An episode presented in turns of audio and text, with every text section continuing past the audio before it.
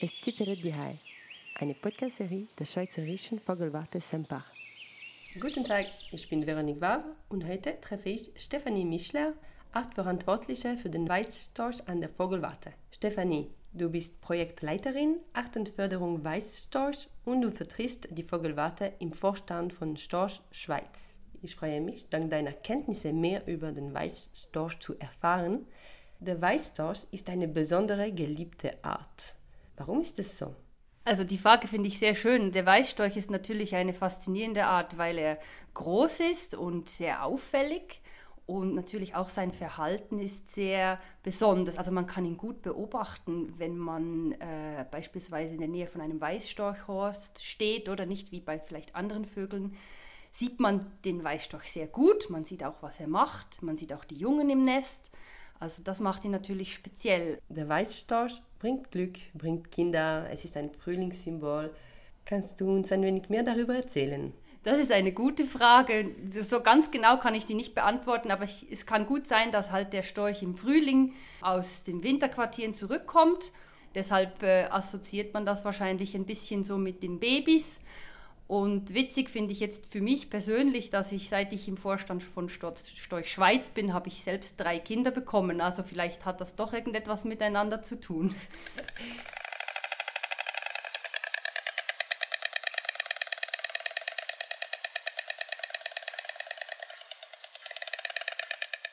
Und äh, wie sieht denn Weißstorch aus? Also der Weißstorch ist natürlich sehr gut erkennbar. Er hat äh, einen langen roten Schnabel und ein weiß-schwarzes Gefieder, lange Beine. Er, ist, er gehört zu den Stelzvögeln und ähm, man kann ihn eigentlich kaum verwechseln mit anderen Vögeln, die bei uns äh, in der Schweiz auftreten oder brüten. Also es macht ihn sehr einzigartig.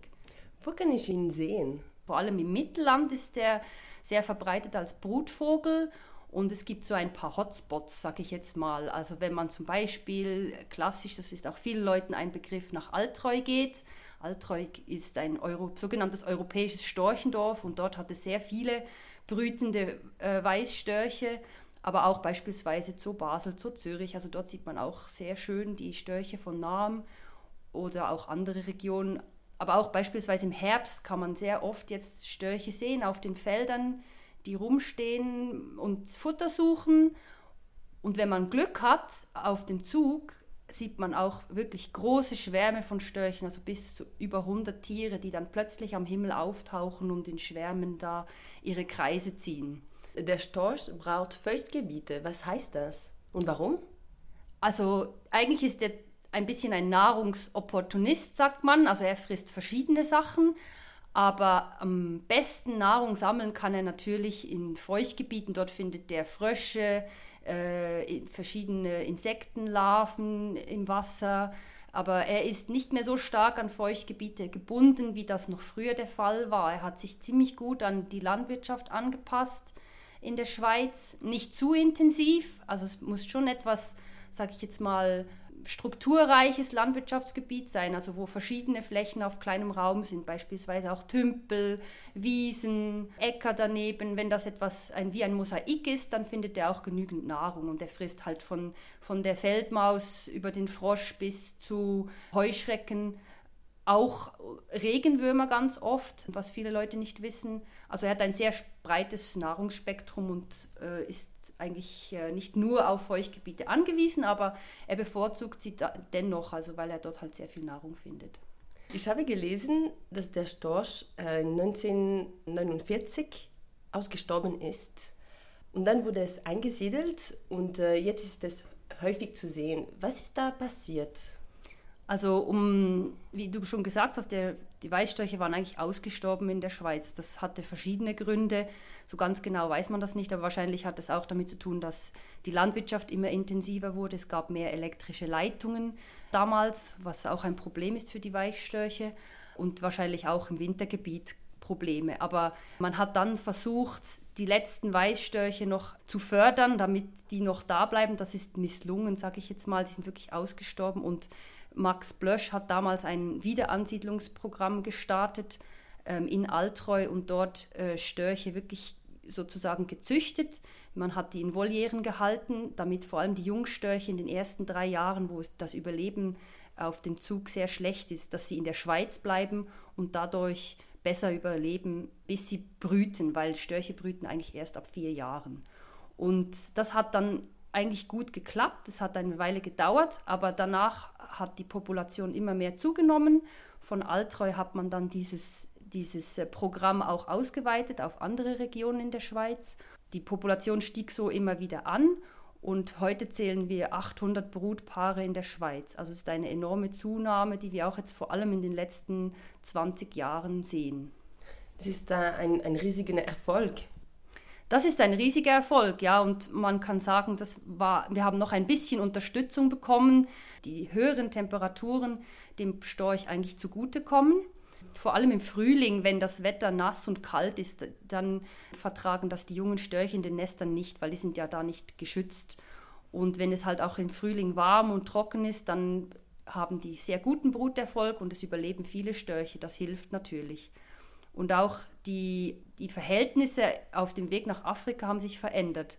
Es gibt oder gab in Südeuropa viele offene Mülldeponien, die werden jetzt nach und nach geschlossen, aber dort haben die Störche sehr viel Futter gefunden und sind dann zum Teil eben dort geblieben und nicht bis Afrika gezogen. Und wenn man diese weite Reise bis Afrika nicht machen muss, dann hat man auch größere Überlebenschancen. Und das hat sicher auch geholfen, dass es den Störchen jetzt viel besser geht.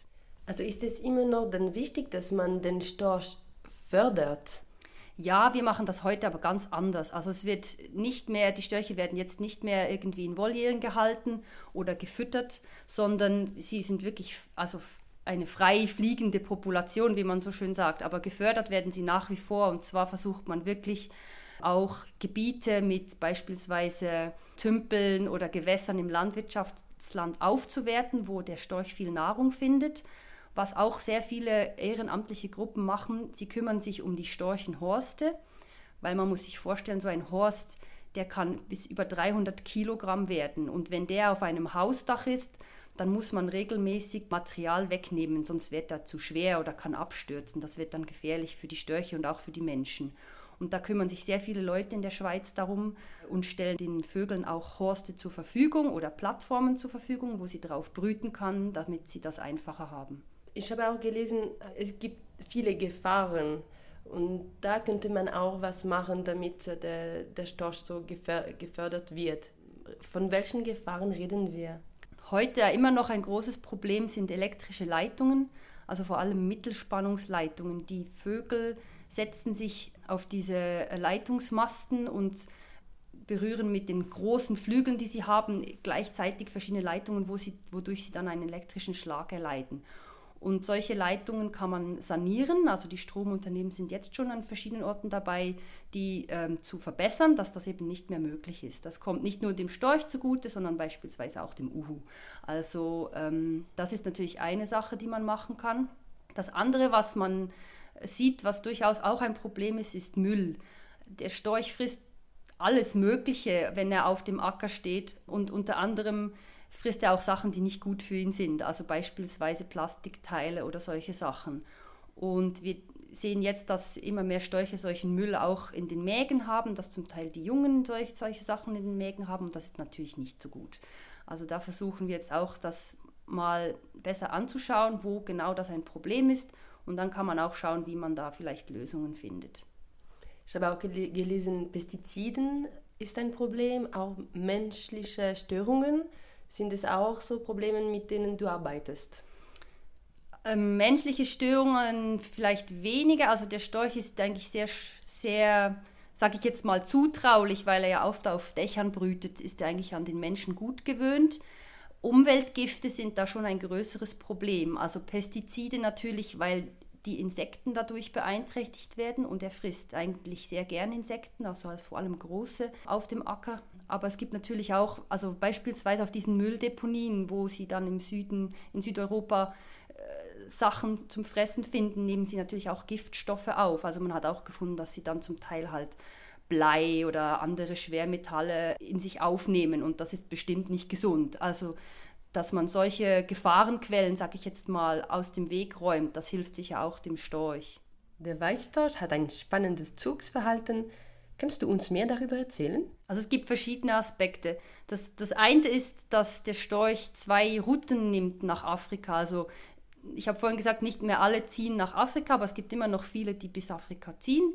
Und es gibt diejenigen, die über die sogenannte Westruute gehen, also über Gibraltar fliegen und dann nach Westafrika. Das sind vor allem die beispielsweise bei uns oder in Frankreich oder in Westeuropa brüten. Und die Oststörche, also die eher in den östlichen europäischen Ländern brüten, die ziehen auf einer anderen Route über den Bosporus nach Ostafrika. Und sie ziehen natürlich eben über diese beiden Routen, weil sie, sage ich jetzt mal, Hindernissen aus dem Weg gehen, wie beispielsweise den Alpen oder aber auch dem Mittelmeer. Sie mögen gar nicht über offenes Wasser fliegen, weil sie sind Thermiksegler. Also sie segeln eigentlich sehr große, lange Strecken mit dem Aufwind. Und das ist sehr spannend, weil man eben auch im Herbst beispielsweise, wenn man Glück hat, sieht man eben diese großen Trupps von Störchen, die sich mit diesen Aufwinden in den Himmel hochschrauben, wie ein Segelflieger. Und dann, wenn sie die richtigen Winde erwischt haben, dann können sie diese weiten Strecken zurücklegen. Was auch spannend ist an diesem Verhalten, ist, dass sie immer in Gruppen fliegen. Man sieht also kaum je einzelne Störche. Und in diesen Gruppen orientieren sich immer die, sag ich jetzt mal, schwächeren Tiere, die noch nicht so gut fliegen können oder diese, diese Thermik noch nicht so gut finden, orientieren sich an den erfahrenen Tieren, die das bereits gelernt haben. Also Störche lernen von den Erwachsenen, wie und wo sie fliegen sollten. Ja, genau so kann man das sagen. Also die jüngeren Störche, die lernen wirklich von den älteren dieses Verhalten, also welche Thermik sie genau nutzen müssen. Sie erlernen auch zum Teil die Routen, wo sie fliegen auch die äh, Nahrungsquellen auf dem Zug, also wenn wir jetzt sehen, dass viele auf diesen Mülldeponien in Südeuropa bleiben oder auch auf Reisfeldern oder in Feuchtgebieten, das ist oftmals, lernen die Jüngeren das von den Älteren, wo sie diese Rastplätze und Futterplätze finden. Kann man ein östlicher Storch für eine Westroute interessieren? man hat solche, man hat sogar Experimente gemacht. Also man hat junge Störche genommen aus der Ostpopulation und in den Westen äh, verfrachtet und umgekehrt, um zu schauen, ob diese Veranlagung genetisch ist, also ob die das in sich drin tragen, wo sie langfliegen müssen, oder ob, das, ob sie das erlernen. Und die Schlussfolgerungen waren so etwas gemischt. Also wenn sie anfangen loszufliegen, die Jungen, dann haben sie meistens so eine inneren, einen inneren Kompass. Dann fliegen die Oststörche eher nach Osten und die westlichen eher nach Westen. Aber sobald sie auf Artgenossen treffen, schließen sie sich denen an und können dann ihr Verhalten dem dieser erfahrenen Tiere anpassen. Also ich habe das Gefühl, man hat viel äh, über den Weißstorch geforscht. Was ist aber neu äh, aus der Forschung? Also etwas, was wirklich eine neue Erkenntnis und sehr erstaunlich ist, ist, dass scheinbar Weißstörche wirklich gemähte Wiesen finden durch den Geruch man hat bis jetzt immer angenommen, dass sie sich halt wirklich ähm, optisch orientieren, also dass sie vielleicht über die Landschaft fliegen und dann sehen, wo gemäht ist und dort dann hingehen. Und durch Experimente haben Forscher aus Deutschland herausgefunden, dass sie tatsächlich den Duft von einer gemähten Wiese riechen können.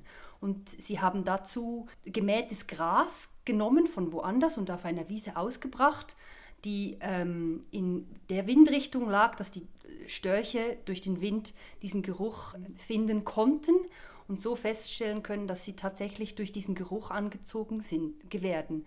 Und in einem Zusatzexperiment haben sie nur die Moleküle versprüht, die für diesen Geruch zuständig sind. Und auch das hat schon gereicht, dass Störche wirklich angezogen wurden und dort sich auf die Futtersuche gemacht haben.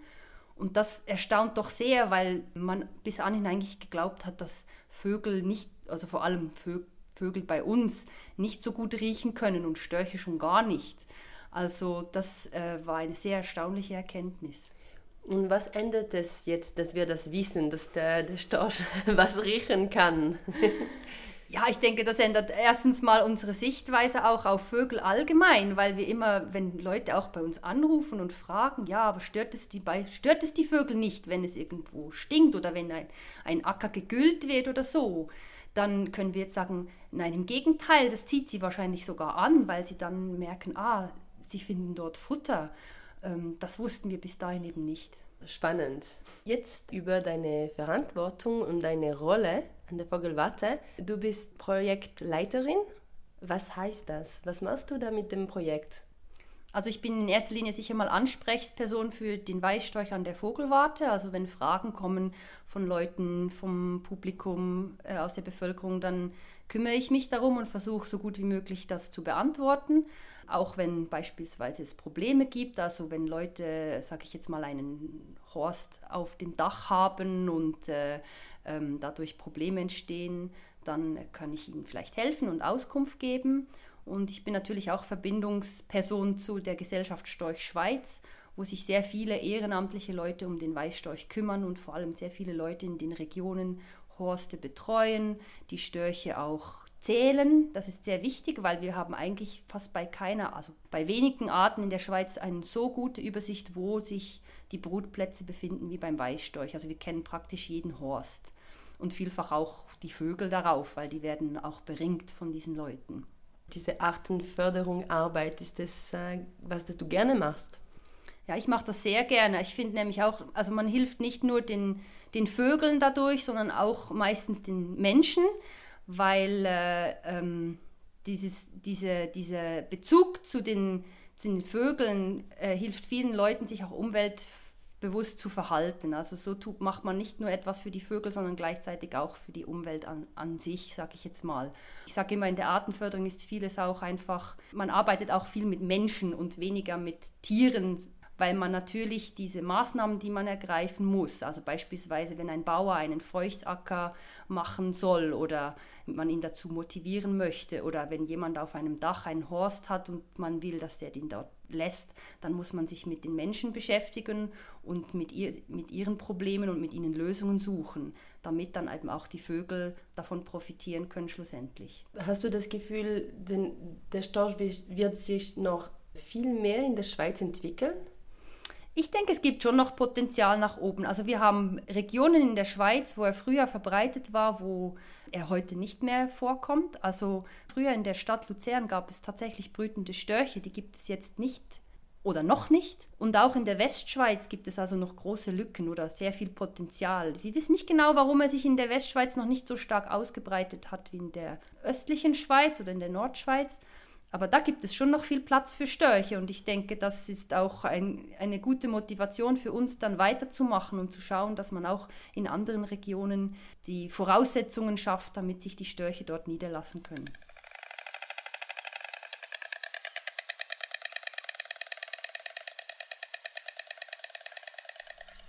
Danke dir, Stefanie, und viel Erfolg mit der weiteren Unterstützung des Weißstorsches. Um mehr über den Weißstorch zu erfahren, www.vogelwache.ch Weißstorch. Das war Es Cicere di Hai, eine Podcast-Serie der Schweizerischen Vogelwarte Sempach.